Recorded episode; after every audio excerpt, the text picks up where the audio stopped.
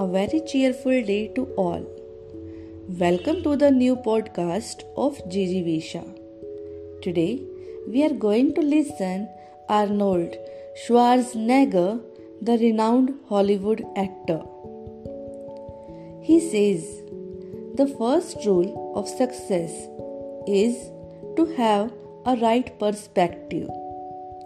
If we don't have any vision, any purpose, we cannot access to it. I was born in Austria after Second World War. I never wanted to die as a farmer working in the field or as a worker in the factory. My parents wanted me to live an ordinary life in Austria. But my vision was clear. I knew that I had something special in me.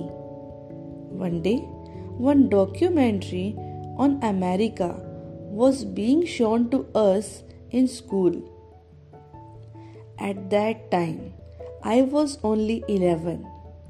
I decided I would go to America.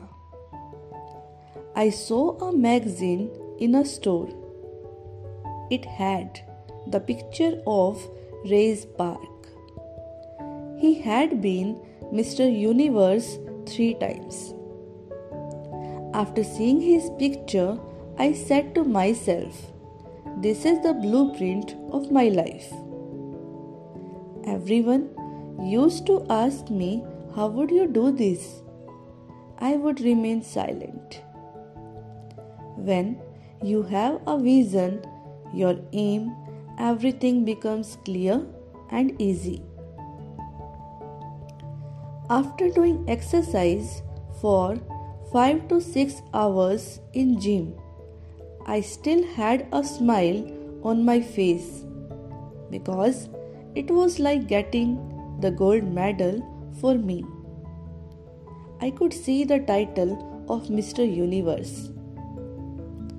Every moment that I spent in gym was taking me closer to my target.